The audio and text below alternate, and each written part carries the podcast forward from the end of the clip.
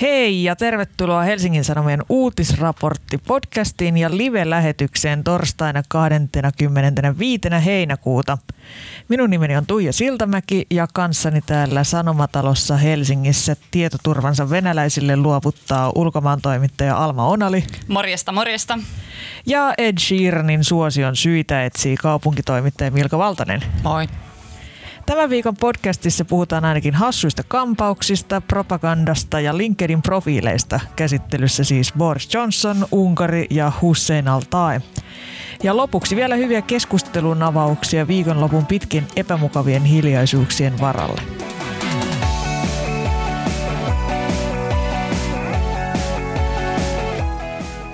Tervetuloa taas seuraamme Alma. Kiitos, kivalla pitkästä aikaa taas. Täällä on ollut todella toksinen ilmapiiri, kun on joutunut, jouduttu ottamaan miehiä tänne studioon. Luen kiitos, niin kuin asioiden kunnollinen laita on palautettu studioon. Kyllä, hostiilifeminiinisyys on jälleen vallannut studion. Oletteko valmiita ensimmäiseen aiheeseen? Kyllä. Joo. Sehän on tietenkin Boris Johnson. Onneksi olkoon Eurooppa. Tiistaina Britannian konservatiivipuolue valitsi uudeksi johtajakseen entisen ulkoministerin Boris Johnsonin. Keskiviikkona Johnson nimitettiin pääministeriksi ja tästä se sitten pikkuhiljaa alkaa hahmottua. Nyt meillä on siis Euroopassakin johtotehtävissä outo hassutukkainen mies. Alma ja Milka, olitteko surullisia ja järkyttyneitä Johnsonin valinnasta? No siis mä olin ehkä lähinnä huvittunut, koska kuka muu sopisi paremmin tätä sirkusta johtamaan kuin itse pääpelle Boris, joka on kuitenkin Nyt aika oli niin kuin vahvasti myös tämän koko homman takana. Äh, Mutta ei vaiskaan, mä ainakin seuraan tosi mielenkiinnolla sitä, miten Johnson aikoo tätä äh, laivaa ohjata eteenpäin. Mutta ihan tähän alkuun mä haluaisin vaan niinku kysyä teiltä, että oletteko te tietoisia siitä, että mikä on Boris Johnsonin koko nimi? Anna tulla. Koska sehän on nimittäin Alexander Boris de Pfeffel Johnson. Peffel. Todella siisti. Miten voi olla tollanen nimi? Mä haluan vaihtaa oman nimeni Dypfefeliksi. Milka de Pfeffel Valtanen Kyllä. studiossa Jotenkin tänään. se kielistä yläluokkaisuutta. Niin Siinä on, mitä- siinä on sitä Upper jotakin. class twat of the year. Joo. Joo. Mitäpä Milka mietit? Minunkin reaktioni on iloinen. Onneksi Ilon olkoon. kautta. Kyllä.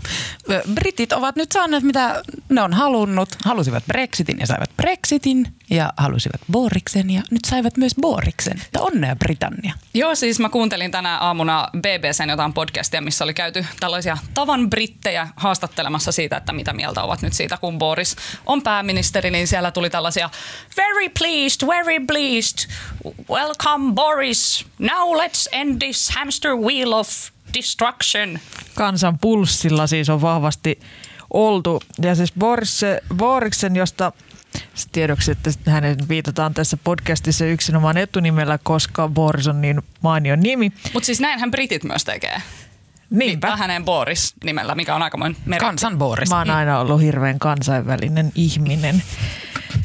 Niin siis Bo- Boriksen valintaan kytkeytyy niin sanotusti elimielisesti tähän brittien yli kolme vuotta jatkuneeseen Brexit-toilailuun. Edellinen pääministeri Theresa May joutui jättämään paikkansa, koska ei saanut aikaan sellaista sopparia, joka olisi parlamentin alahuoneelle kelvannut. Kolme kertaa yritettiin, kolme kertaa meni aivan reisille vai mitä jätkät. Ja millaisen pääministerin Britannia Boriksesta nyt saa?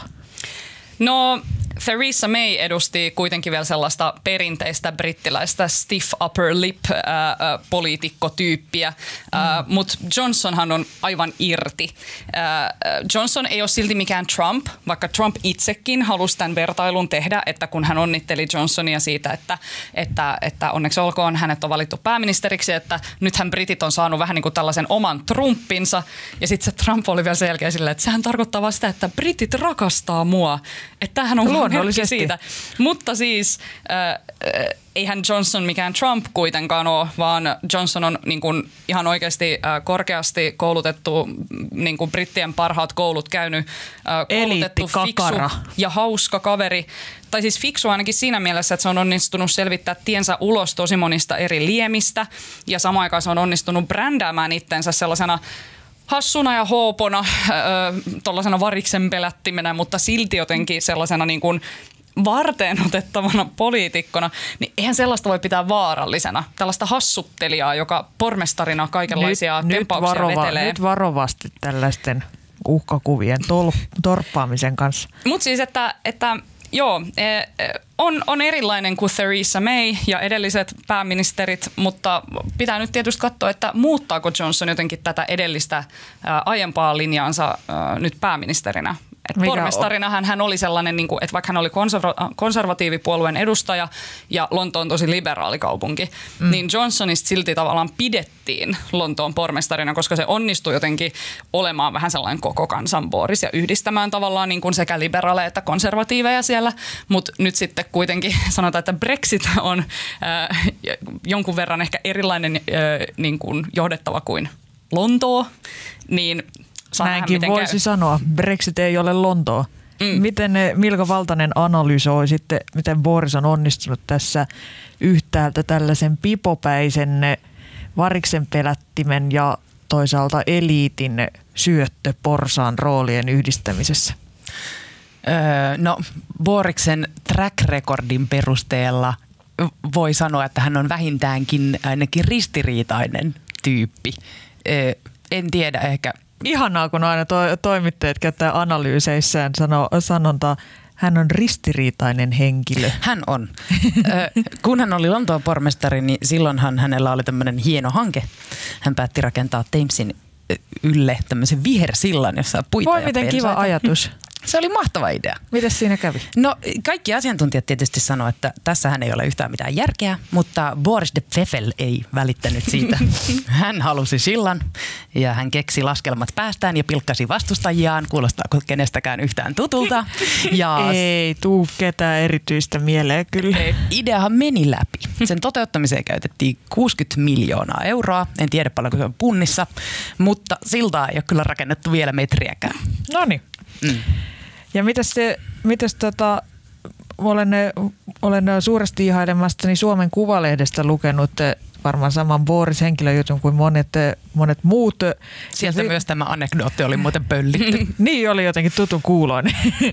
tota, siellä, siellä myös käytiin läpi tätä hänen, hänen toimittajauransa, joka oli, ta, ta, oli The Timesissa saa, saanut pisteen siinä kohtaa, kun hän oli alkanut väärentää haastateltavien kommentteja. Tätä ei ollut kauhean hyvällä katsottu. Sen jälkeen toiminut ö, käsittääkseni myös EU-kirjeenvaihtajana Daily Telegraphissa ja silloinkin jonkinlaisesta vääristelystä EU-uutisoinnissa syytetty. Varmaan täysin aiheettomasti. Joo, siis tota, musta on tosi kiinnostava jotenkin se, että, että, että tämä Borisin toimittajatausta varmaan ainakin opetti hänelle sen, että mikä vetoaa yleisöön. Ja niin kuin tavallaan siitähän se populistinen tie sitten lähtee, jos huomaa, että A, ei mun tarvi niin paljon välttämättä faktoissa pitäytyä, jos kuitenkin niin kuin yleisö tykkää ja klikkailee. Ja niin kuin tämähän oli sitten, että muut brittiläiset toimittajat oli jotenkin ihan helisemässä, kun niiden esimiehet oli silleen, että miksi te ette kirjoita samanlaista kamaa kuin Boris tuolta EUsta, että nämä Boriksen jutut vetää hirveästi lukijoita ja sitten ne muut toimittajat on silleen, että kun, Kun Boriksen jutut ei pidä paikkansa, me ei voida kirjoittaa näitä hommia. Mutta tavallaan... että. Boris on siitä vaan sitten niin kuin, ö, tavallaan ö, kerännyt niitä lukijoita, oppinut, että mikä vetoaa yleisöön ja se on myös se, millä sitten Boris on jotenkin ratsastanut suosioon, että mm. hän tietää, miten ottaa se yleisönsä, hänestä on tullut äärimmäisen tunnettu ja tämä jotenkin näkyy olevan toisaalta sellainen yleisempikin trendi tässä meidän ajassa, että julkiksista tulee niin kuin valtionjohtajia. Siltä, va- siltä vaikuttaa. Ja kieltämättä jotenkin lohdulliselta niin tässä taloustilanteessa tuntuu se, että vaikka mokais hommat täällä sanomatalossa tai julkisrahoitteisella puolella isostikin, niin edessä saattaa siintää vielä lupaava ura Britannian pääministerinä. Oletko käytettävissä? Olen aivan varmasti käytettävissä. Mutta jos tämä tätä se suosiokompua osittain tästä tota, rahvaan omaisuuden ja eliitin, eliitin yhdistelmästä, niin olenko ymmärtänyt oikein, että myös Britannian naiset ovat hulluna Borikseen? Olet ymmärtänyt oikein. Mi- miksi? Minkä ihmeen takia? En luojan kiitos ole Britannian nainen, niin en osaa tähän vastata. Mutta ilmeisesti Boriksessa on jotakin karismaa. Ja sitten voimme tietysti syyttää myös saarella liian pitkään ollutta keskenään sukulaista populaatiota tästä makumieltymyksestä. Niin, hieman siis Kainuun kaltainen niin. tilanne kyseessä. Kyllä. Ehkä siis populismi puree ja Boris on tämmöinen tota, repseä, karismaattinen kova jätkä ja siitähän varmaan sitten brittitytöt tykkää. Siitähän naiset tykkää vai mitä Alma? No näin se on ja itse asiassa äh, Boris äh, äh, tota, tota, viime syksynä hän erosi pitkäaikaisesta vaimostaan äh, ja lastensa ainakin osan niistä äidistä. Borisillahan on myös tällainen lehtolapsi, ainakin yksi ää, ää, tuolla jossain. Skandaali. Jep, ja sitten, ää, ää, ja sitten ää, tällä hetkellä Boris seurustelee konservatiivipuolueen entisen ää, viestintäpäällikön kanssa, 31-vuotias ää, ää, ilmeisesti jättänyt nyt kuitenkin tehtävänsä, niin on nyt Boriksen tyttöystävä, mutta eivät kuitenkaan eilen vielä ihan virallisesti yhdessä esiintyneet tässä pääministeriksi julistautumisen yhteydessä. Aivan. Mulle tulee vähän Boriksesta mieleen kotimainen populisti kuninkaamme mestari Jussi halla koska kumpikin on tämmöisiä korkeasti koulutettuja, e, kuitenkin niin kuin, siis fiksuja, mutta hyvin populistisia ihmisiä ja kummallakin on vielä tämmöinen avioton lapsi. Olisiko Boris Britannian, Britannian halla teidän mielestä? Enpä usko. Mutta siis no joo, niin. Borishan pidetään, on toki toiminut... Pidetään keskustelua asiallisena. Mutta siis Borishan on toki toiminut myös siis niin kuin Britannian äh, ulkoministerinä, äh, ei kovinkaan menestyksekkäästi. Niin, ilmeisesti jonkinlaisia diplomaattisia, sanotaanko kömmähdyksiä oli. No kun Boris on sellainen, että se sanoo ihan oikeasti mitä sattuu. Se on tavallaan silleen, että hän on hyvin hauska, mutta myöskään ei yhtään ajattele sitä mitä sanoo. Hmm, kukahan tästä tulisi mieleen, en myöskään tiedä. Joo, ei tunnet kyllä ketään erityistä henkilöä mieleen. Ei, mutta siis mun mielestä se, mikä ehkä niinku tässä Boriksen pääministeriydessä on ehkä pelottavinta, niin aika monet tällaiset angloamerikkalaiset toimittajat on nytten äh, viime päivän aikana analysoinut sitä, että vuonna 2016 Boris Johnson sille pohdiskeli, että hmm, mitä voisin tehdä, jotta saisin enemmän valtaa. Ja siis Boris on halunnut pääministeriksi tosi pitkään. Se on niin jotenkin sille tiedossa, että tämä on ollut jotenkin se sen niin kuin haave, mutta niin kuin, että sinne pääseminen voi olla aika vaikeaa. No. Niin vuonna 2016, tämä kuulostaa vähän salaliittoteorialta, mutta jotenkin sillä, että 2016 Boris Johnson, kun, kun alettiin väläyttelemään tätä ideaa niin kuin Brexitistä ja Britannian EU-erosta, niin väitetään, että Boris Johnson ei edes mitenkään silloin tosissaan suhtautunut siihen sillä tavalla, että, että tai siis hän ei uskonut, että Brexit voisi mm. tapahtua, mm. mutta hän ajatteli, että jos hän lähtee kannattamaan tätä ja ajamaan tätä, niin hän saa ihmisten tuen taakseen ja tällä tavalla voi niin kuin kasvattaa sitä poliittista pääomansa ja läksi sitten ajamaan tätä Brexittiä ilman, että välttämättä täysin oikeasti halusi tai uskoi, On se niin kuin, että se tapahtuu. Ja sitten kun se tapahtui, niin herra jestas, sehän piti sitten asia myös hoitaa, mutta silloin niin Borisia ei vielä päästetty pääministeriksi. Ja nyt sitten pari vuotta myöhemmin maa on täydessä kaauksessa, mistä muusta ei ole kolme vuotta puhuttu kuin Brexitistä. Nyt se Borisin hetki koitti, hän pääsee johtamaan Brexit-laivaa. Ja sitten kuitenkaan ei ole ihan varma, että olisiko se edes niinku oikeasti sitä mieltä, että se on hyvä juttu. Niin, ehkä tässä kohtaa kuuluu esittää jokseenkin ableistinen klassikkokysymys. Onko kyseessä hullu vai Nero? Mä oon sitä mieltä, että Nero. Koska tämä on se, mitä se on halunnut koko ajan. Se on halunnut kalifiksi kalifin paikalle, pääministeriksi pääministerin paikalle ja nyt se saavutti sen. Se oli aloittamassa sitä Brexit-myllyä ja sen myllyn tuloksena hänestä nyt viimeinkin tuli PM. Se on uskomatonta. On se kova. Entä on se Milka? Kova. Mua jotenkin arveluttaa Boriksen pitkäjänteisyys, kun hän oli 2016 vuodesta asti siellä mein hallituksessa ulkoministerinä. Ilmeisesti siksi, että me laski, että kannattaa ottaa mieluummin Boris tähän jengiin, kuin jättää se tonne ulkopuolelle räksyttämään.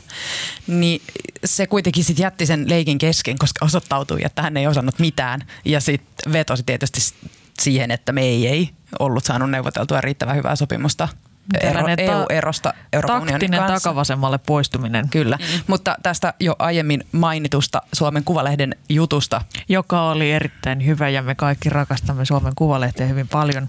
Siinä sanotaan, että Britannialle on luvassa ö, omaa ja kansakuntansa etuja ajava ovela, mutta riskialtis seikkailija. Joten lähdetään siitä, että Boris on tällainen. Tämä kyllä- on myös meidän virallinen näkemyksemme.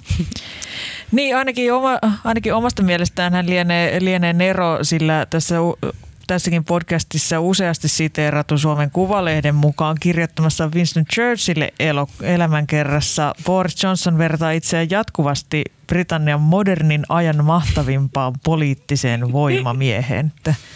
No kukapa meistä nyt ei heikkona hetkenä kuvittelisi olevansa Winston Churchill. Lol. Churchill halusi eroon natseista ja Boris haluaa eroon EUsta. Näitä ei ehkä voi verrata. Kyseessä on hieman eri asiaa. No ehkä tämä vaan vaatii hieman enemmän mielikuvitusta kuin mitä tällaisella rajoittuneella kaupunkitoimittajalla on. Mutta siis oikeasti, jos mietitään sitä, että onko se Nero vai onko se hullu, niin toisaaltahan se on ihan hullu, koska kuka haluaa Britannian pääministeriksi tällaisena aikana? Siis eihän se voi onnistua tässä. Toisaalta kuka Si- haluaa ulkomaan toimittajaksi näinä aikoina, että nyt tässä... No siis tämähän on paras aika olla ulkomaan toimittaja, kun nämä kaiken maailman vitsin, no mielenkiintoiset henkilöt Ristiriitaiset. eri maiden johtoon. Mutta siis et ihan oikeasti se ei voi onnistua tuossa ja vaikka Brexit tulisi millä tahansa tavalla, niin sehän kaivaa vaan sitä kuoppaa sen alla, että koska hyvin todennäköisesti asiat ei tule menemään ihan niin kuin Strömsössä, niin sitten kukaan ei voi syyttää oikeastaan enää EUta siitä, vaan sitten on vaan Britannia omalla saarellaan ja sitten sieltä sisältä pitää etsiä niitä syyllisiä. Mm, kukahan se sitten on? Niin, ehkä hän toivoo, että kaivamalla kuoppaa tarpeeksi syvään Britannia lopulta uppoaa mereen. Minä ainakin toivon sitä. niin, näin on. Tällaisen käsityksen on kenties rivien välistä tässäkin jaksossa saanut, mutta hassuttelu sikseen asiahan on tietenkin äärimmäisen vakava, mm.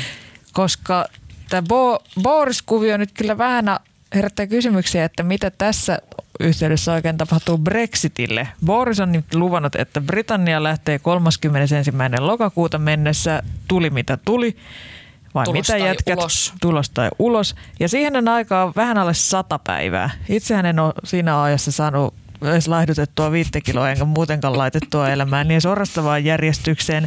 Mutta Boriksen pitäisi sorvata EUlle ja Briteille kelpaava erosopimus, jossa hänen edeltäjänsä on kolme vuotta kroonisesti epäonnistunut. Mutta onko meidän vaan turvallista olettaa, että ain't gonna happen? No siis Boris on luvannut, että Britannia lähtee EUsta. Tavalla Jos, tai Brita- toisella. jos Britannia lähtee EUsta, niin sehän on onnistuminen. Mm. Niin, Tää, tää, tota, kun riman asettaa tarpeeksi matalalle. ja kun Boris on antanut ymmärtää, että, että no, bre, äh, no deal äh, Brexit, eli tavallaan kova Brexit, että se ei olisi tavallaan mikään ongelma, että sitten vaan lähetään ja ei mitään, hommat hoituu. Äh, Borisia siis ei voi ainakaan syyttää mistään niin kuin pessimistisyydestä, vaan hän on ehdottomasti tällainen jotenkin upea happy-go-lucky-tyyppi. Äh, Boris siis hän on nyt sanonut, että hän lähtee takaisin neuvottelemaan EUn kanssa uutta diiliä.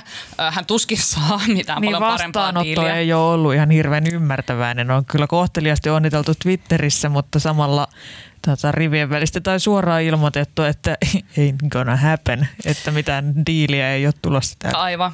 Tai eh- ehkä Boris voisi saada suurin piirtein saman diilin kuin May, joka on siis mm. jo kolme kertaa torpattu siellä äh, brittien äh, parlamentissa. Et jotenkin joko Boriksen on jotenkin selitettävä sen puolueelle, että sen neuvottelema diili on eri kuin Main diili. Tai sitten tulee hard Brexit. Tai sitten on tietysti myös, vähän on väläytelty sitäkin vaihtoehtoa, että voisiko vielä olla kansanäänestyksen paikka, missä kansa saisi päättää, että otetaanko me hard Brexit, deal Brexit vai perutaanko Brexit.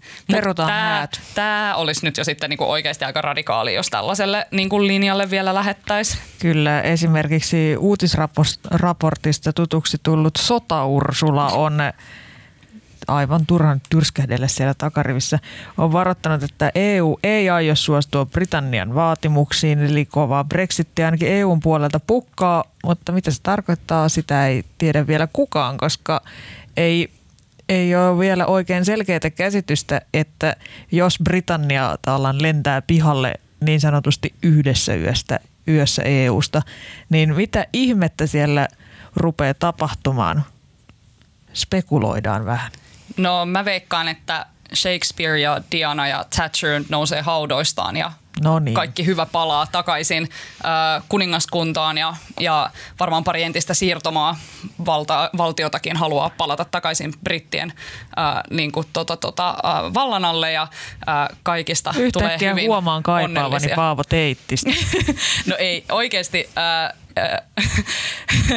oikeastihan varmaan aika paljon kurjuutta seuraa joka ikiselle niin kuin Britannian kansalaiselle sekä myös siellä asuvalle ei-britannialaiselle ihmiselle kaikille, niin kuin, tiedättekö, ulkomaisille työntekijöille, ketä Briteissä on. Mm. Kyllä. Siitä tulee kyllä jännää seurattavaa, että kenen kanssa britit rupeaa tekemään kauppaa. Koska niin. EU ei välttämättä, totta kai Euroopan unioni varmasti haluaa käydä kauppaa kaikenlaisten valtioiden kanssa, kun vaan säännöistä sovitaan, mutta, mutta voi olla tietysti vähän semmoisia jännitteitä.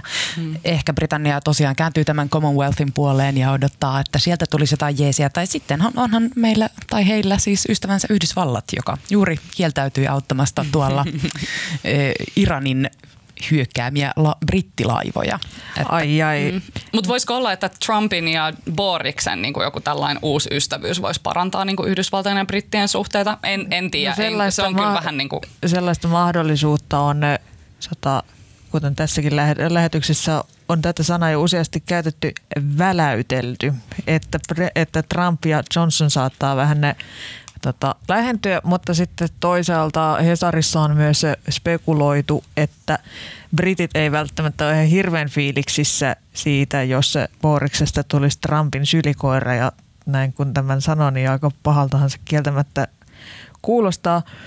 Mutta muita mahdollisia, mahdollisia seurauksia, mitä Anna-Mari Sipilä, meidän Lontoon kirjeenvaihtaja, on kommentissaan spekuloinut, niin on esimerkiksi se, että Brexit-linja kovenee entisestään tai aletaan, ha- ja ro- aletaan ehkä haastaa EUta, että sitten vaaditaan EUta tilille siitä, että jos se tota, eritteet osuvat tuulettimeen ja alkaa tapahtua, niin otatteko vastuun, että te olette meidät pakottanut tähän. Eli päätellään kunnon draamailu Joo, käyntiin Mm-mm. ja poliittinen kenttä saattaa polarisoitua entisestään, mutta melko varmaa on tosiaan se, että tavallisten ihmisten elämä tästä kurjistuu, kun ta, tota, taloudelle tulee tiettyjä haasteita, punta heikkenee, vienti ja tuonti ehkä vähän, en, sano, en haluaisi sanoa, että kusee, mutta kusee ja tulee velkaa ja työttömyyttä. Mutta mitä, e, mitä me voimme odottaa EUlta? Kääntävätkö he toisenkin poskensa vai näyttää, paljastaako sota Ursula sotaisan luonteensa, mitä veikkaa maksifederalisti Milka Valtanen? No jotenkin haluaisin nähdä tässä nyt mahdollisuuden EUlle, koska siinä vaiheessa kun Britit on lähtenyt menemään, niin meillähän täällä mantereella on aivan sama, mitä niille siellä kuuluu, koska itse Aisti, aistinko jonkinlaista katkeruutta kenties Tämä ei, ole, äänestäsi? tämä ei ole katkeruutta, tämä on täydellisen sympatian puutetta. Aivan. Ö, ehkä tota, niin, superfederalisti Sota Ursula, joka on avoimesti haaveillut Euroopan Yhdysvalloista. Ja muutenkin Sos. hieno ihminen. Muutenkin upea nainen. Alkaa nyt sitten edistää komission puheenjohtajana tätä salaista pahettaan tai salaista intohimaan. Eurovaaleissa EU-myönteiset voimat vahvistu, eli Ursulalla on parlamentissa tukea. Mm, ja tähän asti siis britit on ollut kuitenkin EUn integraatio ja kaikenlaisen muunkin kehityksen pahin jarru, ne juntturat. Ja tota, mm, siis ehkä niin kuin Britannian lähtö sitten jotenkin puhdistaa ilmapiiriä täällä ja, ja vihdoin niin kuin saadaan oikeasti asioita EU-ssa eteenpäin ja, ja tota, sisäistä Might- integraatiota Might be a vahvistettua. blessing in disguise. Kyllä, kyllä tällä on hopea reunus tällä Siis, Brexitillä. niin kuin toivottavasti ainakin, tai sille, että koska kyllä sitten toisaalta tämä Brexit on selvästi osoittanut monille muille EU-jäsenmaille, että uu, ei ainakaan uskalleta lähteä, niin kuin, että muut maat ei oikeastaan enää haaveille kauheasti EU-sta irrottautumisesta. Niin Britanniasta nähdään, varmaan halutaan tehdä siitä seuraa. varoittava esimerkki. Mm. Ö, niin, tai siis, että tekeekö Britannia itse itsestään voin varoittavan esimerkin tässä, että ei tämä mun mielestä ole mitenkään sellainen, että nyt EU rankaisi. Siis tämähän on, ootko ollut Laura Huhtasaaren kanssa jossain kahvilla tai jotain, koska tämä oli ihan tällaista huhtasaarelaista tota, ö, retoriikkaa, Ei. tää, että EU rankaisee. Hyvä, hyvä henkilökohtainen ystäväni Laura Huhtasaari. Hyvä EU, rankaisen lisää. Niin. Me olemme halanneet kerran, se Oikeasti, oli ihanaa. oikeastihan tästä voi tulla EUlle aika kiusallistakin, koska niin kuin näistä äsken mainitsemistani hienoista tota, integraation myönteisistä merkeistä huolimatta, niin myöskin nämä euroskeptiset ovat vahvistuneet siellä parlamentissa. Ja sitten kun kaksi suurinta puoluetta on menettänyt enemmistöään, niin se koko, koko tota, niin, lainsäädäntöelin, tai siis parlamentti on siellä aivan hajalla – ja mm, ei, ei tavallaan niin kuin ole välttämättä Ursulallakaan semmoista mandaattia, kun hän, hän oikeasti tarvitsisi ja mitään ei välttämättä sitten sen johdosta saadakaan tehtyä. Ja Eli kiitos vaan ihan kauheasti Britit. Asteikolla yhdestä tuhanteen, tuleeko ikävä? harmittaa, että EU menettää merkittävän määrän ydinaseita, mutta muuten ei tod. Olisitko, olisitko suunnannut ne suoraan Britannian? Britannian omat ydinaseet Britanniaan mm. olisin. Asiakunnassa. Ikävä Alma. tulee. Mä ikävöin. Ei Saat, mulla muuta. Sä oot aina ollut, Alma niin herkistyy. Niin. Sä oot aina ollut niin sentimentaalinen. No oikeasti, kuulitteko te kuinka Theresa Mayn ääni sortui, kun se niin kuin ilmoitti, että hän ei silloin, että hän jättää pääministeritehtävänsä. Mä sillä instantilla rakastuin Theresa Mayhin. Mä alkaa itkettää, kun mä ajattelenkin sitä. No niin, saa tästä, tunte, tästä, tästä tunteen purkauksesta on hyvä siirtyä seuraavaan, mm. seuraavaan, sentime, seuraavaan sentimentaalisen keskustelun aiheeseen, joka on Unkarin Suomen vastainen törkykampanja. Siis Helsingin Sanomat kertoi perjantaina, että Suomi on joutunut Unkarin hirmuisen propagandakoneiston hampaisiin. Orbaanin puolueen hallussa oleva lehti on julkaissut sanalla sanoen erikoisia artikkeleita Suomen media- ja oikeusjärjestelmistä. Näissä jutuissa esimerkiksi väitetään, ettei Suomessa ole itsenäistä perustuslaillista oikeusjärjestelmää ja ollaan ihan tosi huolissaan median riippumattomuudesta. Niin voisitteko te nyt naisina ja tunteilijoina selittää, että mistä tällainen törkeä hyökkäys meidän sananvapautemme mallimaata kohtaan oikein kumpua. Ja itse asiassa huomaankin vähän kuulostavani Laura Huhtasaarelta tänään. Tämä oli tämmöinen yllättävä seuraus Suomen EU-puheenjohtajuudesta ehkä, että meillä on näkyvä asema ja Unkari on päättänyt, että, että nyt laitetaan Suomi että fuck seinää vasten. niin. Ö, Miksi, miksi ne toi, mik, mitä ne nyt sekoilee? Miksi ne haluaa tällaista no kun ikävää kiusantekoa Suomi, Suomi EUn hikkevaltio on vaatinut tämmöisen oikeusvaltioperiaatemekanismin perustamista ja käynnistämistä, missä siis laitetaan näiltä tuhmeliinimailta rahahanat pois.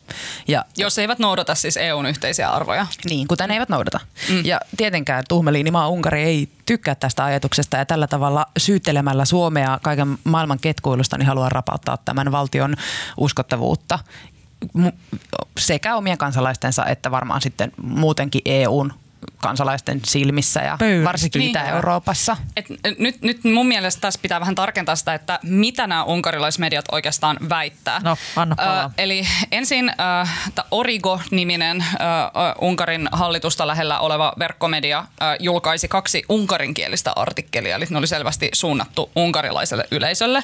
Ja Nämä artikkelit oli, kuten tutkija Heino Nyyssönenkin sanoi haastattelussa Hesarille, että ne oli sellaisia ovelasti valittuja puolitotuuksia. Eli tämä oli siis tällainen juttusarja oikein, että ensimmäisessä jutussa kritisoitiin Suomen mediajärjestelmää. Siinä oli niin kuin, otsikossa oli jotain tyyli, että, että ollaan just tosi huolissaan Suomen niin kuin mediakentän tilasta ja siellä sanottiin, että voiko Suomessa enää edes lehdistön vapaudesta puhuakaan. No ei todellakaan ei voi. Ei todellakaan ja niiden äh, niin kuin argumentit on sinänsä niin kuin ihan tavallaan jotkut ihan ok, että heidän argumenttejaan oli esimerkiksi se, että Suomessa ö, median omistajuus on keskittynyt vain muutamalle omistajalle, eli noin neljälle. Ja sitten jotain tällaista tyyliin, että mitäs muuta siellä oli. No sitten siellä väitettiin jotain tällaista, että vähemmistöt, kuten ruotsalaiset, saamelaiset ja romani, romanit eivät pääse tarpeeksi esiin ää, niin kuin mediassa sille, että anteeksi nyt vaan Unkari, mitäs teidän omat vähemmistöt ei taida päästä lainkaan ääneen. Turhaa tulla tänne jeesustelemaan. Mutta siis kaikkea tällaista niin kuin jeesustelua, missä ollaan silleen, että joo, kyllä tämä mediajärjestelmä on nyt aivan niin kuin, ää, retuperällä.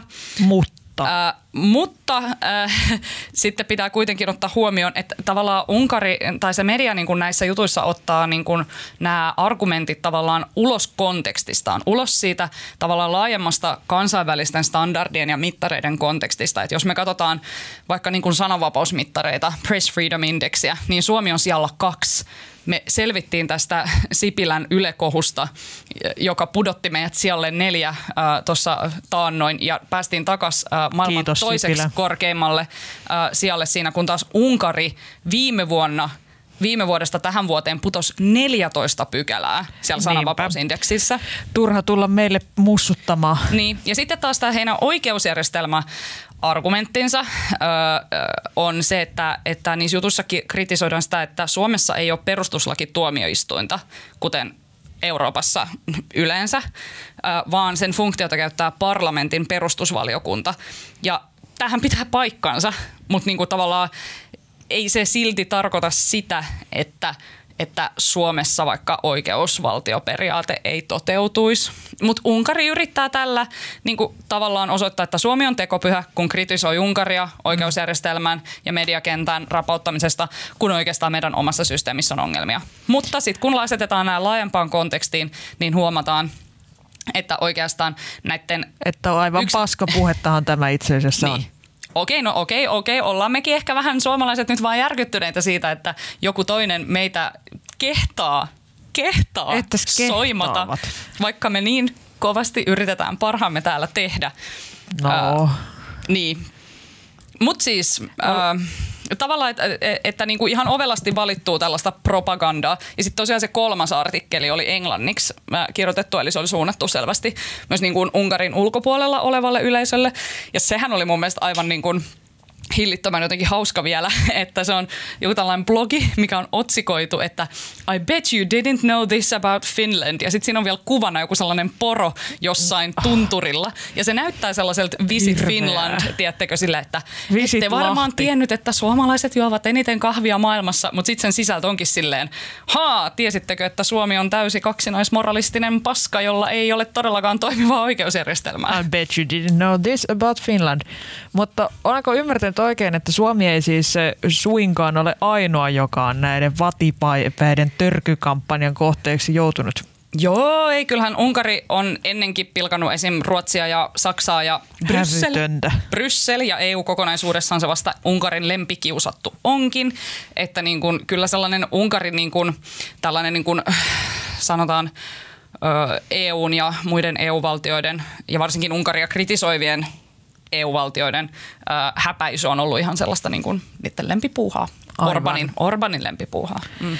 Niin, äh, tota, Unkarin ja Orbanin johtaman Unkarin moitteet kuulostaa ehkä hieman tekopyhiltä, kun ne katsoo, että että mitä, se, mitä siellä Unkarin kamaralla on tapahtunut, jossa Orban on ottanut reippaasti haltuun riippumatonta lehdistöä eikä oikeusvaltioperiaate niin muutenkaan ole ollut siellä ihan hirveän, hirveän kovassa huudossa. Miten, miten he kehtaavat? Milka Valtanen? No tämä on tämmöistä orbanilaista, aivan Orbanille tyypillistä toimintaa. Että et uhriutuminenhan on Viktor Orbanin bravuuri. Se Onko hän niinku yksi iso vauva koko mies? Hän on ehkä yksi iso vauva koko yksi mies. Yksi iso paranoidi vauva. Kyllä. Joo. Se jotenkin niinku tämmöistä lällättelyä, että, että katsokaa, että meillä on ihan eri säännöt kuin noilla muilla mailla täällä, että Suomi tekee tuolla ihan mitä haluaa ja ihan samoja asioita kuin mekin täällä Unkarissa, mutta Suomelle ei kukaan sano mitään, mutta meitä vaan täällä kiusataan, että nö, nö, nö, minä olen Viktor Orban. Niin. Men ja, don't start drama. niin. Ilmeisesti tässä niin kuin halutaan jotenkin kerätä altavastajan sympatiat tavallaan omilta kansalaisilta ja lietsoa heitä samalla EUta vastaan mm. ja sitten jotenkin samalla ehkä ärsyttää myöskin vähän puheenjohtajamaa Suomea. Niin, kyllä. Ja, koska... ja se toimii. Mm. Olen erittäin ärsyntynyt. Mä oon aivan raivoissani tästä. Niin ja siis koska tämähän nimenomaan liittyy siihen, että ö, ensinnäkin ö, Suomessa tällä hetkellä on Orbanin silmissä tällainen ö, kauhea ö, niin kuin liberaali vasemmistohallitus, joka on tietysti kaiken pahan alku ja juuri, ja sitten ollaan vielä EU-puheenjohtajamaa, ja Suomi on ottanut nimenomaan yhdeksi niin kuin pääasiakseen tämän puheenjohtajuuskauden aikana tämän oikeusvaltioperiaatteen tukemisen. Ja siis viime vuonna EU hyväksyi artikla 7 menettelyn alo, niin kuin käynnistämisen Unkaria vastaan, joka on siis tällainen EU EU tota, niin kuin tavallaan mekanismi, jolla voidaan jollakin tavalla yrittää pistää kuriin sellaisia maita, jotka uhkaavat EUn arvoja. Edelliset puheenjohtajamaat, Romania esimerkiksi ja Itävalta, niin eivät niin kuin laittaneet oikeastaan tikkua ristiin tämän mm. artikla 7-menettelyn niin kuin edistämiseksi, mutta Suomi on nyt sanonut, että me aiotaan laittaa tämä pyörä pyörimään ja sehän Unkaria varmasti ketuttaa. Aivan varmasti ja kaikki, lopultahan kaikki tässä liittyy rahaan, koska mikä se nyt ei varmaan yllätä ketään, mutta siis Orbanin ta- tavoite on lypsää mahdollisimman paljon rahaa Euroopan unionilta tavalla tai toisella. Sitä se tarvitsee siihen, että voi hommata kaikkia kivoja juttuja lähipiirilleen, mutta myös pysyäkseen vallassa, koska sillä tota, näillä niin EU-masseilla rahoitetaan se, että Fidesin kannattajat pysyy uskollisina ja nöyrinä poikina, mutta ja tyttöinä ja henkilöinä, mutta jos, jos tämä on niin, niin, niin ilmeistä, että jopa tällä niin kuin vi, viiden pennin pätkäpolitiikan toimittaja tajuaa tämän yhden le, lehtijutun luettua, niin miksi ei EU tee mitään? No sanotaan, että, että yleensä EU:ssa on haluttu edetä kuitenkin dialogin kautta muiden EU-maiden kanssa, että jotenkin ei ole haluttu käyttää mitään pakkokeinoja, kun on ajateltu, että Sehän parempi... olisi kauhean ikävää. No se olisi tosi nihkeetä oikeasti. Ja sitten, että et kynnys puuttua tällaisiin asioihin, niin kuin toisten EU-maiden jotenkin asioihin, on ollut aika korkea. Mm, ja sitten tää on, siinä on ongelma se, että EU ei kauheasti ole mekanismeja. Et, mm. et mä, mä mainitsin äsken tämän artikla 7, joka siis on nyt käynnistetty Unkaria vastaan. Ja sitten Puolaa vastaan on samaa ajateltu. Öö, mutta se vaatii jotenkin kauheasti sellaista jotenkin konsensusta EU:ssa, että saadaan ajettua näitä asioita eteenpäin. Kaikki prosessit on tosi hitaita. Öö, et muita sellaisia mekanismeja ei ole mun mielestä vielä kehitetty ja sen takia Suomi esimerkiksi ehdottaa tätä oikeusvaltioperiaatteen sitomista tähän rahoituskehykseen. Öö, sitten on tietysti se er, niin tämä Court of Justice, mikähän se nyt on, tuo, mikä tuomioistuin se nyt onkaan suomeksi, mä aina unohdan sen. Nyt niin, varovaisesti näiden käännösten kanssa, että niinpä, Iltalehti niinpä. soita kohta perään. niin, tota, paikalliset tuomioistuimet voi tehdä valituksia tänne uh, European Court of Justiceen, mutta uh, esimerkiksi nämä Itä-Euroopan maat, niin siellä ei kauheasti ole ne tuomioistuimet tehnyt sitä, hmm, minkähän takia, jos siellä en, Orbanin en, viha tulee en päälle. Yhtä, en yhtä pysty ymmärtämään, mutta miten, ne, miten tota, millaiset välit Orbanilla on sota Ursulaan? Pistääkö sota Ursula Orbanin järjestykseen? Käsittääkseni sota Ursula on asettunut tämän mekanismin, siis tämän rahahanamekanismin kannalle mm. viimeistään siinä vaiheessa, kun alkoi näyttää vähän niin kuin siltä, että ei par- hän menekään parlamentissa jotenkin itsestään selvästi läpi, niin sieltä mm. rupesi löytymään Ursulalta munaa. Et välttämättä niin kuin Orbán Nyt ei... oli ongelmallinen lausunto kyllä. Pyydän, pyydän anteeksi. Mm-hmm ehkä niin kuin Orban ei hirveän kauan sitten ja tota, tykkää Ursulastakaan. Ainakin niin. jos, jos nyt komission puheenjohtaja ehkä oikeasti jä... toteuttaa niin kuin tämän lupauksensa. Ehkä jälkiviisasti voisi kysyä, että toimiko EU nyt ihan hirveän fiksusti silloin, kun, silloin, kun tätä porukkaa on alun perin otettu unionin mukaan ja, ja sitten ne – kun ne ei ollut vielä näissä nuorissa valtioissa ihan hirveän kummoisia systeemejä pystyssä, niin astettiin ehtoja, että joo, no tehkää sinne oikeusvaltio ja tehkää sinne tämmöiset, tämmöiset, tämmöiset vaalit, niin sitten pääsitte leikkiin meidän kanssa. Sitten ne hirveän vauhdilla sinne pistettiin pystyyn ja tässä on lopputulos. Mm. No siis varmasti se oli hyvä idea silloin, kun ne otettiin mukaan. Tai siis esimerkiksi Unkarin... Kyllä se kahdeksas kaaliakin silloin oli hyvä idea, mutta...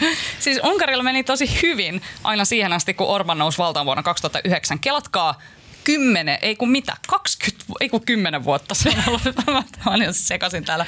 Siis, mutta siis kymmenen vuotta se on ollut siellä vallassa ja siis äh, ennen Orbanin niin kuin nousua, niin Unkarihan oli jotenkin tosi kovassa nosteessa, niillä oli hyvin jotenkin sellainen liberaali mm. meininki ja siellä niin kuin tavallaan se entinen niin kuin kommunistijohto, niin oli onnistunut tavallaan niin kuin sopimaan jotenkin aika hyvin, että miten me nyt järjestetään uudestaan nämä kaikki Unkarin niin kuin, tiettäkö, poliittiset elimet ja oikeus ää, niin kuin, järjestelmä ja kaikkea.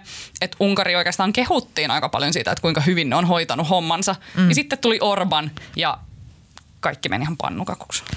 No. Niin ehkä tässä on sekin, että Itä-Eurooppa ei jotenkin päässytkään sillä tavalla siihen niin kuin Länsi-Euroopan talouden kyytiin. Ja mm. sitten se tietysti synnyttää katkeruutta. Mm. Joo. Ja jotenkin niin kuin on sama aikaan sanottu, että, että EU otti nämä Itä-Euroopan valtiot jäseneksi niin kuin liian myöhään ja sitten toisaalta, että se otti ne niin kuin liian aikaisin. Että mm. Kyllä varmaan niin kuin niissä maissa olisi tilanne vieläkin huonompi, jos ne ei olisi EU-jäseniä. Mutta Tuo nyt on tuollaista federalistin puhetta. Niin on, mutta ö, ehkä toi hetki ei ollut niin kuin kaikista jotenkin järkevi. Joo. Otetaan vielä lopuksi suljettu lippuäänestys. Uskotteko, että Suomi, tuo sananvapauden mallimaa, saa EUn puheenjohtajana Orbaanin polvilleen ja muutkin ilkimykset kuriin? En usko, mutta tsemppipisteet yrittämisestä. Hyvä Suomi, ää, yritä olla se Dobermanni ää, Orbanin lahkeessa, kuten Franz Timmermans ää, yritti olla. En usko, koska muita EU-maita ei kiinnosta tarpeeksi, koska ne pelkäävät, että jos tämmöinen mekanismi tehdään, niin sitten se tulee ja myöhemmin puree niitä itseään takalistoon. Ja näihin pessimistisiin tunnelmiin on hyvä lopettaa toisen aiheen käsittely ja siirtyä elämässä ja podcastissa eteenpäin kolmanteen aiheeseen, joka on Hussein al iskee jälleen, vai pitäisikö sanoa Iltalehti iskee jälleen, sillä ainakin jossain määrin arvostamani Iltalehti kertoi maanantaina, että SDPn kansanedustaja Hussein al on antanut koulutuksestaan vähintäänkin kaunisteltua tietoa. Iltalehti kävi läpi Altaen LinkedIn-profiilia, joka on siis linkitetty eduskunnan sivuille ja toimii siellä hänen virallisena ansioluettelonaan. Tämä on sieltä toki poistettu. Mutta tässä profiilissa Altaja kertoi suorittaneensa, toivottavasti tämä siteraus menee oikein, alemman korkeakoulututkinnon Suomessa ja Isossa Britanniassa, lisäksi kaksi ylempää korkeakoulututkintoa Puolassa. Hän kertoi, että nämä on loppututkinto kansainvälisistä suhteista ja diplomatiasta, mutta Iltalehden mukaan todellisuudessa Altaja on tradenomi, eli alempi AMK, tutkintoja puolestaan yksi, ja tästä Britanniassa suoritetusta koulutuksesta ei oikein papereita löytynyt. Menikö tämä näin vai haluaisit, Alma One siellä pihisee lupaavasti? Minä pihisen täällä sen takia, että Ylehän oli myös selvittänyt sitten näitä ää, Altaajan papereita. Ja siis oikeastaanhan Briteistä löytyy kyllä kandin tutkinnon paperit mm. ää, tästä, ää, mikä se nyt oli, mm, mä en nyt muista mikä se, mikä se ä, aihe oli, että mistä se, ä, mutta kanditutkinto Briteistä löytyy. Ja sitten ä, hän oli sanonut, että hänellä on myös tällainen diploma ä, tältä Briteistä, joka käsitti KV-politiikan opintoja vuosilta 2008 ja 2009, niin Yle ei myöskään siitä löytänyt todistetta, mutta mun mielestä, jos on niinku tehnyt KV-politiikan opintoja vuosina 2008-2009 ja sä saat siitä diploman, niin mun eka tulkinta olisi se, että kyseessä ei ehkä edes ole tutkinto sinänsä, vaan enemmänkin diplomi jostain opintokokonaisuudesta. Niin, tai Tiedätkö, jostain, että suorita että... 25 opintopistettä, niin saat tällaisen diplomin siitä, että oot tällaisen suorittanut. Joo, hienosti Mutta, toimittu. Mutta niin kuin, että jotenkin mun mielestä tässä koko keskustelussa on jotenkin aika hämärää niin kuin se, että mitä ä, termejä on tulkittu milläkin tavalla. Kyllä. Kielipeli on aivan, aivan mm. sekaisin, kuten Wittgenstein sanoisi suuresti ihailemani arvostettu henkilö. Asiaa käsitellään siis SDP-ryhmäkokouksessa syyskuussa, mutta tota, pakko, nä, pakko tähän väliin kysyä, että mitä asioita te olette Milka ja Alma viimeksi kaunistelleet ansioluettelossanne? Mä aina valettelen olevani mukava tiimipelaaja. Miten toi on ikinä mennyt kellekään läpi? Ei se ole. Mä olen aina täysin liiotellut Excel-taitojani ja mä oon myös uhkailu edelliset työnantajien kirjoittamaan musta hyviä referenssejä. Niin, hän harrastaa painia, vaarallinen ihminen. Mutta siis tätä kohua, jos nyt tällaista inhottavaa sanaa haluaa käyttää, on herättänyt uutisoinnin ajoitus, koska Altae jäi viime vapun jälkeen sairauslomalle vuosina 2011-2015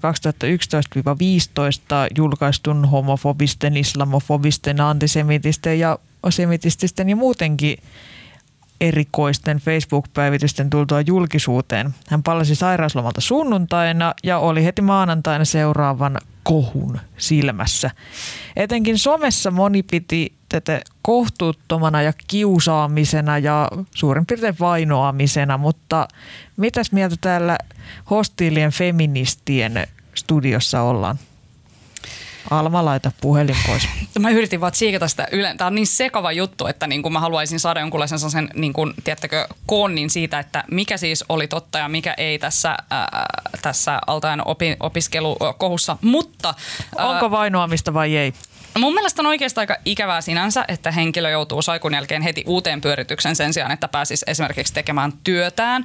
Öö, Mutta kai tässä oli vaan kyse tällaisesta median julkaisukilpailusta, että kun tämä aihe oli ilmeisesti tiedossa esimerkiksi Iltalehdellä jo niinku pidemmän aikaa, mutta mm. eivät ole halunneet sitä lähteä, tiettäkö, niinku julkaisemaan sen takia, että Alta on ollut sairaslomalla, niin kai ne vaan halusi sen ulos mahdollisimman nopeasti ja sitten se vaan jotenkin ikävästi osui just tähän, kun ei ole kauheasti muita mahiksi ollut. Mm. Mutta vähän nihkeetä mun mielestä. No Milka, oletko mm. vainoaja vai vainottu? Mun mielestä niin kuin, samalla y- ihan myös äänestäjien huijaaminen on niin kuin äänestäjien kiusaamista. Että en nyt tiedä, onko Alta ainoa, joka on joutunut kiusaamisen kohteeksi. Olihan tämä tietysti niin kuin ikävä sattuma, mutta mun on hirveän vaikea pitää tätä niin kuin jotenkin tarkoituksellisena vainoamisena.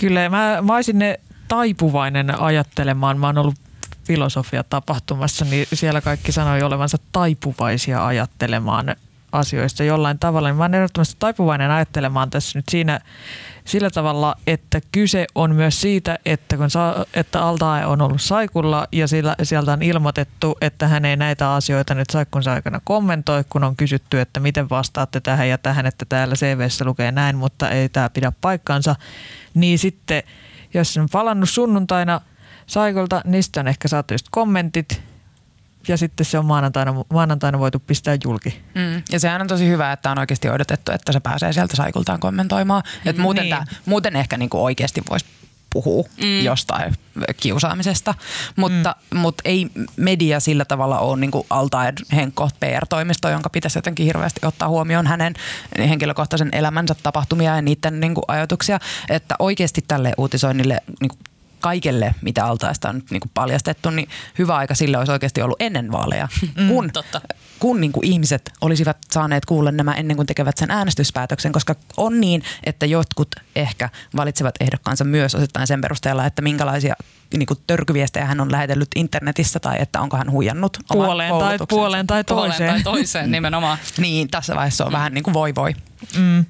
Ja mä sanoisin, että siis se että ei, eihän kellekään, joka joutuu negatiivisen uutisoinnin kohteeksi, niin varmasti ole sellaista otollista hetkeä, että herää aamulla silleen, että vitsi, nytpä niin kuin olisi tosi hyvä päivä siihen, että musta voisi tehdä jotain ihan hirveitä otsikoita. Että, se, että tänään, mä, tänään se olisi jotenkin niin kuin ihan tänään kivaa. Tänään valmis siihen. Niin, että mm. mä voisin tässä lounaan jälkeen, niin kuin mulla olisi ihan hyvin aikaa jollekin ihan kauhealle mediamyllylle. Ja samoin se, että, että ei voida siis juttuja tehdä niin sillä perusteella, että vitsi tuleekohan sille paha mieli tästä. Että tämä ei ole niin kuin mitenkään relevantti kysymys journalistisesti. Toki se niin kuin inhimillisesti voi ajatella, että, että ei se nyt kivaa ole. Mm-hmm. Ja silleen, tai ehkä ottaa ihmisten, ihmisten myös haastateltavien tunteita silloin tällöin huomioon, mutta en niiden perusteella voi tehdä mitään julkaisupäätöksiä. Mm.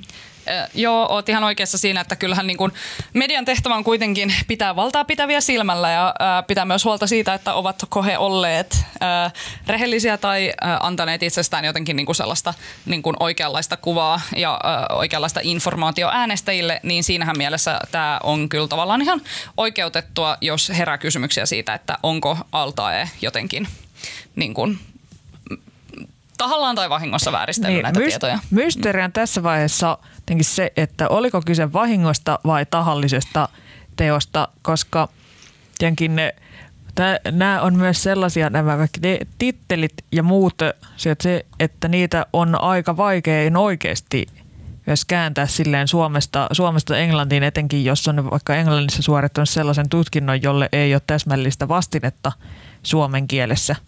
Mutta toisaalta, kun nyt kyse on aikuisesta ihmisestä, niin ehkä sen olisi voinut jotenkin selvittää.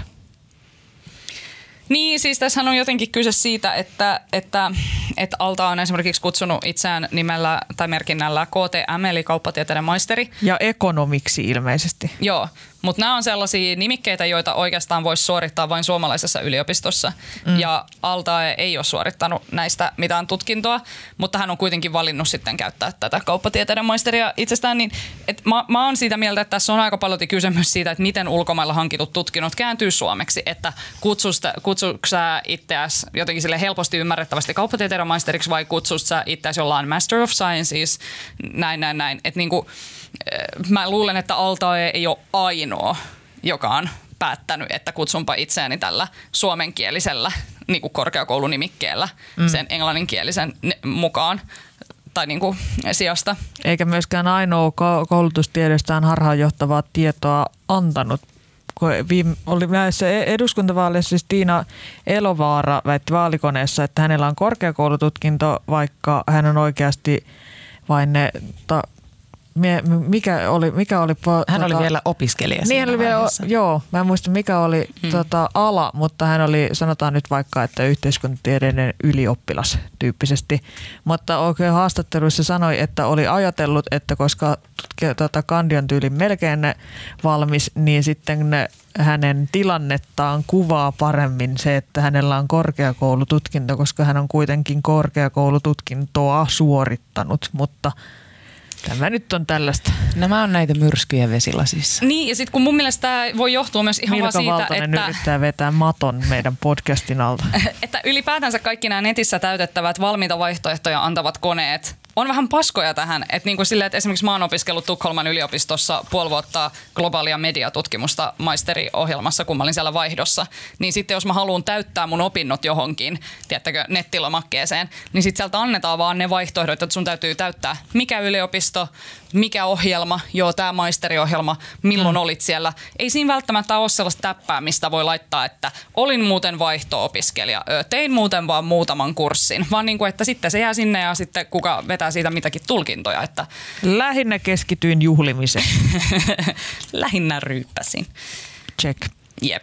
Mutta niin, että et, niinku tämä on mun mielestä myös sellainen kysymys siitä, että, että kuinka hyviä nämä niinku, koneet ylipäätänsä on antamaan tietoa siitä, että mitä sä oot suorittanut ja mitä et. Mutta toki e, mun käsittääkseni LinkedInissä on myös se mahdollisuus saavat tarkentaa niitä tietoja sinne Varmaan alle. aivan loputtomasti. Niin ehkä tässäkin olisi ollut kyllä sitten ihan paikallaan hieman tarkennella, että minkälaisista kursseista, tutkinnoista, todistuksista YMS oikeastaan on kyse niin olisi tältäkin koko pieneltä paskamyrskyltä välttynyt. Ja näin. Että ootteko itse käynyt jo LinkedInin ja siivoamassa? Itse en Apua. vielä. Ette mene katsoa, mitä siellä on.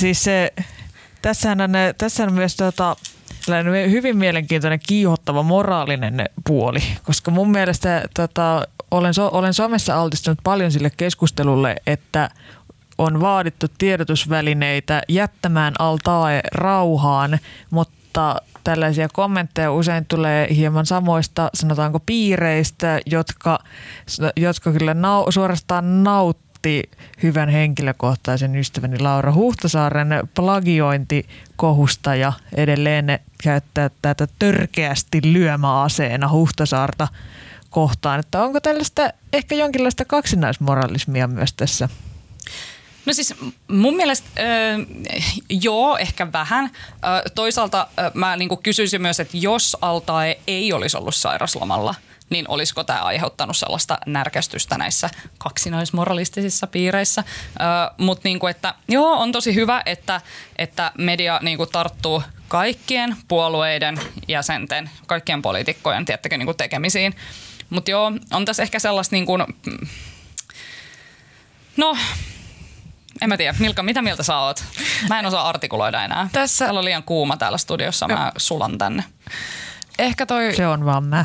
Toi Altaen viimeisin kohu oli jotenkin sen verran tulkinnanvarainen, että oliko se vahinko vai oliko se tahallaan, valehteliko se vai tuliko vaan virhe ja oliko inhimillistä vai oliko tässä jotain, jotain tota likasta taustalla, niin en mä tiedä, voiko tätä niin kuin verrata johonkin kokonaisen gradun plagiointiin. Tosin kyllä ei Laurakaan kai ihan kokonaan sitä omaa Kyllä käsittääkseni 20 prosenttia oli ihan hänen omaa tekstiä. No niin. No mutta joka tapauksessa, onko nämä tapaukset todella niin kuin vertailukelpoisia No ylipäätään? tässä nyt hieman vedin mutkia suoraksi.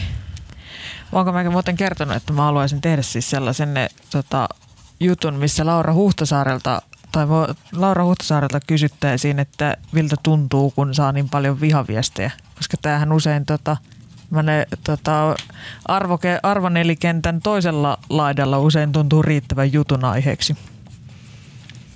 Siitä vaan toteuttamaan. Saa ostaa. Olisiko nyt tuolta aika ajaa tämä operaatio alas ja päättää mätäkuun kolmannen viikon podcastimme tähän? Onko kolmas viikko? Taitaa olla. Siirrytään suosituksiin ja edetään kohti vääjäämätöntä loppua ja nöyryytystä. Milka?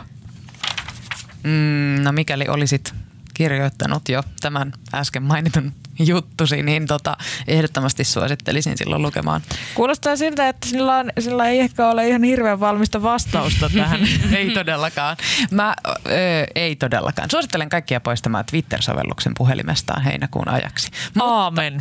Jos ette poista, niin seuratkaa Kainuun rajan Twitter-tiliä. Siellä on koiria ja uniformu-ukkeleita ja pari päivää sitten oli myös semmoinen riistakameran kuva, missä karhu oli käynyt hirven kimppuun ja se oli siistiä. Keksitkö tuon suosituksen 15 sekuntia ennen lähetyksen alkua? Voipi olla. Alma. No siis mä haluan ensinnäkin nyt tuoda tähän lähetykseen suruviestin. Äh, hollantilainen näyttelijä Rutger Hauer äh, kuoli eilen 75-vuotiaana ja hänet hän tunnetaan erityisesti tällaisen ähm, Skifi-elokuvien eittämättömän klassikon Blade Runnerin äh, pääandroidi Roy Battin näyttelijänä. Kyllä. Ja äh, Rutger Hauer teos. on siis tota, äh, tämän, äh, tästä Blade Runnerissa tekemästään äh, roolityöstä saanut ihan sellaisen kulttimaineen. Äh, täytyy sanoa, että mikä on vielä oikein niin kuin tällainen piste iin päälle. Siis varsinkin Rutger Haueri äh, on kiitelty siitä, millaisen loppumonologin hän tässä Blade Runner-elokuvassa vetää. Tunnetaan myös Tears in Rain äh, monologina. Uh, Blade Runner alkuperäisessä elokuvassa, jossa näyttelee siis Harrison Ford, Rutger Hauer. Ihana Harrison Ford. Niin tota, siinä alkuperäisessä elokuvassa se sijoittuu vuoteen 2019. Ja tämä Hauerin näyttelemä Roy Batty androidi kuolee siis vuonna 2019. Oh my Mikä God. sattuma, että Rutger Hauer myös oikeasti kuolee vuonna 2019 on oikeasti liikaa. Ei kuulostat, vähän liian, kuulostat vähän liian iloiselta u- uutisen traagisuuden huomioon. Joo, mutta siksi mä suosittelen kaikkia heitä, jotka ei ei ole vielä nähnyt Blade Runneria, niin katsokaa se ja itkekää Roy Battin kanssa sateessa. Ja jos olette nähnyt sen, niin kattokaa uudestaan. Ihan Hauerin muistoksi vaan. Erino, erinomainen suositus. Mä so, tukeutuisin tässä kolle, kollegani Milka Valtaseen ja kehottaisin myöskin ne poistamaan Twitterin, poistamaan todennäköisesti – monia muitakin sovelluksia. Puhe, en, et, ensinnäkin LinkedIn profiili kannattaa käydä välittömästi poistamassa. Sen jälkeen suosittelen lainaamaan kirjastosta Primo Levin teoksen Tällainen on ihminen ja sulkeutumaan johonkin pimeään, viileään kammioon lukemaan – Auschwitzin keskitysleirin kauhuista ja siitä, miten Primo Levi pohti ihmisyyttä, ihmisyyden katoamista ja sen uudelleen saapumista niissä hirveissä olosuhteissa. Ihan mahtavia suosituksia. Niin saatte vaan vähän asioita mittasuhteisiin, niin ei tällä paljon jotkut rakentavat twiittaajakohut kiinnosta tämmöisen natsikortin heitin tähän loppuun ja nyt tämä on pakko lopettaa ennen kuin tämä menee enää yhtään kauemmaksi. Kiitos Alma Onali. Kiitoksia. Kiitos Milka Valtanen. Kiitti.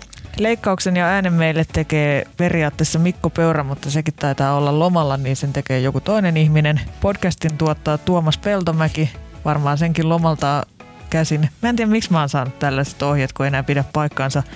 Kiitos ja kuullaan taas ensi viikolla. Hei hei.